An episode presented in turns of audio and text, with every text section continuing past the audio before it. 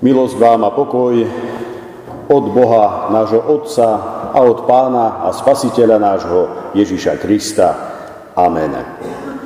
Sestri a bratia, budeme sa dnes spoločne zamýšľať nad slovami 139.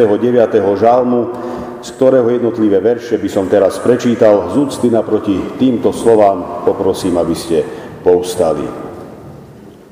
Kráľ Dávid takto vyznáva. Hospodine, Ty si ma preskúmal a poznal. Ty vieš, či sadám, či vstávam, i moju myšlienku chápeš zďaleka. Ty pozoruješ, či chodím, či ležím, o všetkých mojich cestách vieš. Ešte nemám slovo na jazyku a ty, hospodine, už ho celkom vieš. Obkľúčuješ ma z vôkol vôkol, svoju dlaň kladieš na mňa. Žasnem nad tvojim poznaním. Je privysoko. Nedosiahnem ho. Kam by som mohol zájsť od tvojho ducha? Pred tvojou tvárou kam utečiem? Keby som vstúpil na nebesa, tam si ty.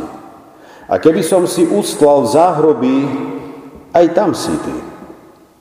Keby som si vzal krídla rannej zory a býval pri najvzdialenejšom mori, aj tam by ma odprevadila tvoja ruka a tvoja pravica by ma uchopila.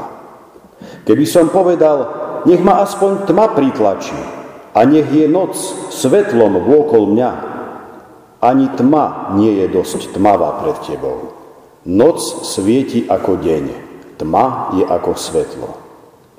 Preskúmaj ma, ó Bože, poznaj moje srdce. Skúmaj ma a poznaj moje myšlienky. Viď, či som na ceste do trápenia a veď ma cestou väčšnosti. Amen. Toľko je slov z písma svätého.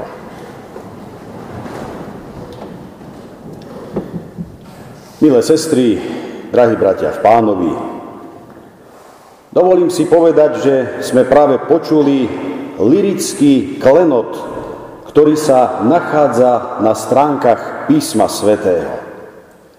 Prečítané verše 139. žalmu v podstate možno pokladať za význanie, za svedectvo starovekého človeka o Božej vševedúcnosti, všade prítomnosti a všemohúcnosti. Jedná sa o jedinečné vlastnosti, ktorými disponuje iba Boh a nikto iný. V každom prípade jedinečnosť tohto žalmu spočíva predovšetkým v tom, že človek akokoľvek nepatrný je pred Bohom, má vôbec možnosť a príležitosť vstúpiť do rozhovoru s všemohúcim a láskavým stvoriteľom. Úplne jedinečné a úžasné na tom všetkom je, že Boh dokonca na rozhovor so svojimi pozemskými deťmi čaká a túži potom. Celý tento nádherný žalm začína údivom. Žalmista, podľa tradície, sám kráľ Dávid, stojí v údive nad Božou vševedúcnosťou. Či už sa obzrie späť, alebo sa rozhliadne okolo seba, či už sa zamyslí nad svojim uvažovaním alebo jednaním, všade sa stretáva s touto Božou predivnou prítomnosťou. Božia prítomnosť. To je azda to prvé, čo by nám malo pri čítaní tohto žalmu zarezonovať. Uvedomovanie si a prežívanie Božej prítomnosti. My, priatelia, sme totiž neraz nastavení a možno aj zvlášť v tejto dobe akoby úplne opačne. Skôr sa nám zdá, že vo všetkom, čo sa okolo nás alebo s nami deje, Pán Boh predsa nemôže byť prítomný. Vidíme veľa krutosti, veľa nespravodlivosti, veľa násilia v tomto svete. Človek sa pýta, ako v tomto môže byť Boh prítomný. A tak z úst nejedného vyvstáva logická otázka. Kde bol vtedy Boh? Prečo Boh dovolil to a to? Prečo Boh nezasiahol? Takto sa raz spýtali aj rabína, ktorý nejakým zázrakom prežil pobyt v koncentračnom tábore Osvienčím. Kde bol vtedy ten tvoj Boh, keď niečo také strašné dovolil? Rabín sa nenechal vyviesť z rovnováhy a pokojne odpovedal. Boh tam bol s nami. Keď sme sa dusili a umierali v plynových komorách, dusil sa a zomieral tam s nami. Keď strieľali a zabíjali nás, strieľali a zabíjali aj jeho. Keď byli nás, byli aj jeho. Keď ponižovali nás a vysmievali sa nám, ponižovali aj jeho. A vysmievali sa aj z neho. Boh tam bol celý ten čas s nami. Čo sme znášali my, znášal aj on spolu s nami. Toľko k lekcii o Božej prítomnosti. Keď sa vrátime späť k prečítanému žalmu, vidíme, že kráľ Dávid priamo na sebe spoznáva tajomstvo hospodinovej veľkosti. Božia veľkosť. To je to druhé, čo v tomto žalme neslobodno prehliadnúť. Táto Božia veľkosť Dávida svojím spôsobom až znepokojuje, pretože presahuje ľudské chápanie. To všetko súčasne stojí v ostrom protiklade, v ostrom kontraste s ľudskou nemohúcnosťou. Avšak práve v takejto situácii, sestri a bratia, kedy človek naráža na Boha, na jeho prítomnosť a, a uvedomuje si dve veci. Jednak svoju malosť a Božiu veľkosť, jednak svoju hriešnosť, jednak Božiu svetosť, jednak svoju nedokonalosť a Božiu dokonalosť, predstavte si, že práve v takýchto momentoch sa v človeku rodí viera. Prajem nám všetkým, aby sme takýchto momentov vo svojom živote prežívali čím viacej. Momentov, ktorých sa viera v nás bude nielen prebúdzať, ale ešte viac posilňovať a utvrdzovať. V pozadí výpovedí o vševedúcom Bohu Izraela možno vidieť aj ďalšiu vec. A síce akýsi protest proti bezvýznamným, vymysleným a nemým bôžikom tohto sveta, ktoré sú len produktom a výplodom fantázie človeka. Hospodin naproti ním človeka skúma, pozoruje ho a rozumie mu. Kladie na neho svoju ruku, prísnu ale aj láskavú. Boží záujem. To je to tretie, s čím sme kontro- konfrontovaní pri čítaní dnešného žalmu. To znamená, že Boh je nielen stvoriteľ, je aj pán, je aj otec. Je nielen prísnym sudcom pod dohľadom ktorého stojí každý ľudský tvor, ale zároveň je aj Bohom, ktorý má o človeka záujem. My ľudia ako Božie stvorenia nesme teda stratení v obrovskom vesmíre. Je tu niekto, kto ani napriek svojej veľkosti sa od nás neodvracia, ale záleží mu na nás. Pozná každý detail života každého z nás. Preto ráno i večer, doma i na ceste, si ma Izraelita neprestajne pripomínať základné prikázanie zákona. Adonaj Eloheinu, Adonaj Echad po hebrejsky. To znamená, hospodin je náš Boh, hospodin jediný. To znamená, vždy a všade si musí uvedomovať Božiu prítomnosť, veľkosť i záujem. Hospodin je mu na blízku, nezostáva sám. Sestri a bratia, k takémuto vnímaniu Boha a nazeraniu na Boha sme dnes prostredníctvom 139. žalmu pozvaní aj my. V ďalších slovách spieva žalmista o Božej všade prítomnosti. A to je súčasne štvrtý pilier, ktorý nemožno pri čítaní tohto 139. žalmu prehliadnúť. Táto Božia všade prítomnosť Dávida zvádza k tomu, že sa pokúša uniknúť pred Božím pohľadom. Pokúša sa striasť zo seba túto Božiu ruku. To všetko preto, lebo chce žiť po svojom. Áno, priatelia, takéto úniky nie sú ničím novým. Dnes nie jeden človek ako by mal potrebu či túžbu zatajiť sa pred Bohom, skryť sa pred ním a uniknúť od Neho. Boží pohľad totiž nemusí byť pre každého príjemný. Ten Boží pohľad vie byť neraz aj obvinujúci. A to človek nemá rád. Takto v podstate hneď na začiatku v rajskej záhrade reagujú Adam s Evou, potom ako vykonajú prvý hriech. Chcú sa pred hospodinom skryť. Rýchlo však prichádzajú na to, že s Pánom Bohom sa na skrývačku nedá hrať.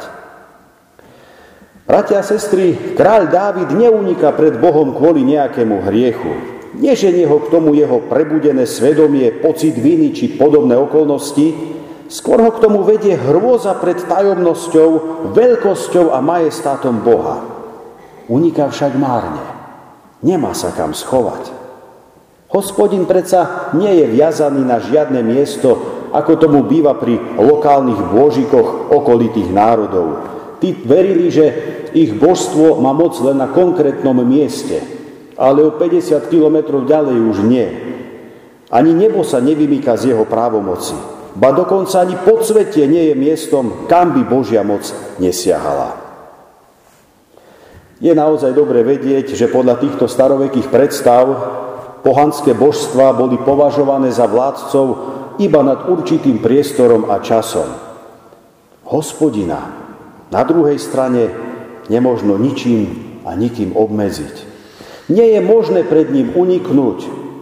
Čím skôr si túto skutočnosť človek uvedomí, tým lepšie pre neho. A tak čo z toho vyplýva? Pokiaľ teda pred Bohom nie úniku, potom sa v živote treba sústrediť na iné veci. Nie na to, aby sme pred ním utekali. Nie investovať čas a sily do bezvýznamného a márneho úteku pred ním, ale skôr do budovania si vzťahu s ním, do poznávania jeho majestátu, do uctievania jeho osoby a mena, do viery v neho. A to je napokon aj ďalšie pozvanie, ku ktorému nás dnešný žalm privádza. Je len na nás, či sa necháme poučiť, alebo budeme naďalej zotrvávať akomsi tvrdohlavom protibožskom postoji. Drahí priatelia, okrem úžasu, ktorý v človeku prebudza hospodinova zvláštna moc, zaznieva zo žalmistových úst aj radostné poznanie. Citujem, keby som si vzal krídla ranej zory a býval pri najvzdialenejšom mori, aj tam by ma odprevadila tvoja ruka a tvoja pravica by ma uchopila. Božia starostlivosť. Piatá veličina na ktorú je v tomto žalme poukázané. To znamená, hospodinovi sa človek stratiť nemôže, aj keby sa o to neviem ako veľmi usiloval. Z jeho ruky nemôže človeka vytrhnúť nikto a nič. To je svojím spôsobom, bratia a sestry, úžasné evanielium, úžasná dobrá správa, ktorá nám dnes zaznieva. A tá spočíva v poznaní, že hoď sa človek aj snaží s Bohom nemať nič, Boh sa ho aj tak nevzdáva. Boh človeka jednoducho nenechá len tak ľahko odísť, pretože na každom jednom mu záleží. I keď nie každému človeku súčasne záleží na Bohu. Milí priatelia, a zda to, k čomu nás tento žalm pozýva, je istá zmena myslenia v nazeraní na Boha. A tá spočíva v tom, že vševedúci a všade prítomný Boh prestáva byť našim prenasledovateľom. Namiesto toho sa stáva našim ochráncom, ktorý svojich nikdy nespúšťa zo zreteľa. Pokúsme sa aj my práve takto vnímať Boha. Nie ako Boha, ktorý nás špicľuje, aby proti nám zhromažďoval dôkazy na posledný súd. Pokúsme naň hľadieť ako na Boha, ktorý nad nami bdie, aby nás chránil pred kadejakými nástrahami a nebezpečenstvami, ktoré na nás počas životnej púte číhajú. V závere prosí žalmista hospodina, aby bol Bohom poznaný, dokonca preskúmaný. Preskúmaj ma, ó Bože, poznaj moje srdce. Skúmaj ma a poznaj moje myšlienky. Viď, či som na ceste do trápenia a veď ma cestou väčšnosti. Ja som si toto dovolil nazvať ako nejaký taký boží audit, ktorý na človeku má byť vykonaný. A to je šiesta a posledná skutočnosť, ktorú som ja vyčítal z tohto 139. žalmu, aj keď by sa to tam dalo ešte vyčítať viacej, ale myslím, že na jednu kázeň je to akurát dosť. Boží audit. Je to niečo ako hĺbková kontrola ktorá má zistiť skutočný stav vecí v živote človeka. Dávid sa nebojí tohto Božieho skúmania, pretože pochopil jedno. Nech už ten audit dopadne akokoľvek. Bude pravdivý a bude verný. A hlavne jeho úmyslom je nie človeku škodiť, ale pokiaľ by sa aj na živote človeka našlo niečo negatívne, potom je tu Boh, ktorý môže zmeniť smer života a viesť k záchrane a väčšnej spáse. Nakoniec si teda nielen žalmista, ale každý človek volí iba z dvoch ciest. Buď kráča po ceste trápenia, alebo po ceste väčšnosti. Veľmi krásne nám to pripomína slova napríklad aj prvého žalmu. Blahoslavený muž, ktorý nechodí podľa rady bezbožníkov, na ceste hriešnikov nestojí a v kruhu posmievačov nesedí, ale v zákone hospodinovom má záľubu o jeho zákone rozíma dňom nocou. Bude ako strom zasadený pri vodných tokoch, čo načas dáva ovocie a jeho líste nevedne a všetko, čo robí, sa vydarí. Nie tak bezbožníci, ale sú ako plevy, ktoré vietor rozvieva. A preto neobstoja bezbožníci na súde, ani hriešnici v zhromaždení spravodlivých lebo vie hospodin o ceste spravodlivých, ale cesta bezbožných vedie do záhuby. Mal by som si to z konfirmácie pamätať, lebo tam sme sa to učili na spamäť, ale pre istotu som si to napísal, lebo môže sa stať, že čo vypadne, potom to človek nedokončí. Rovnako, tak v tejto výpovedi o dvoch životných cestách počujeme aj slova zákona. Zacitujem z 5. Mojžišovej. Pozri, dnes som ti predložil život a dobro, smrť a zlo. Nebesa i zem povolávam dnes za svetkov proti vám, hovorí hospodin. Predložil som ti život i smrť, požehnanie i kliatbu. Vyvoľ si teda život, aby si zostal živý ty i tvoje potomstvo. No a nakoniec vo výpovedi o dvoch cestách počujeme aj slova samotného Ježíša z jeho kázania na hore, Vchádzajte tesnou bránou, lebo priestranná brána a široká cesta vedie do zahynutia a mnohí ňou vchádzajú. Ale do života vedie tesná brána a úzka cesta. A málo je tých, ktorí ju nachádzajú. Sestri a bratia, aký je teda úzáver z toho všetkého, čo bolo povedané? Božia prítomnosť, Božia veľkosť, Boží záujem, Božia všade prítomnosť, Božia starostlivosť, Boží audit.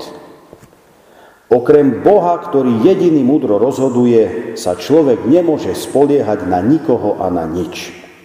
Všetko závisí na vzťahu s hospodinom, na viere v Boha, ktorý človeka pozná, ktorý zasahuje do ľudského života dnes rovnako mocne ako kedysi.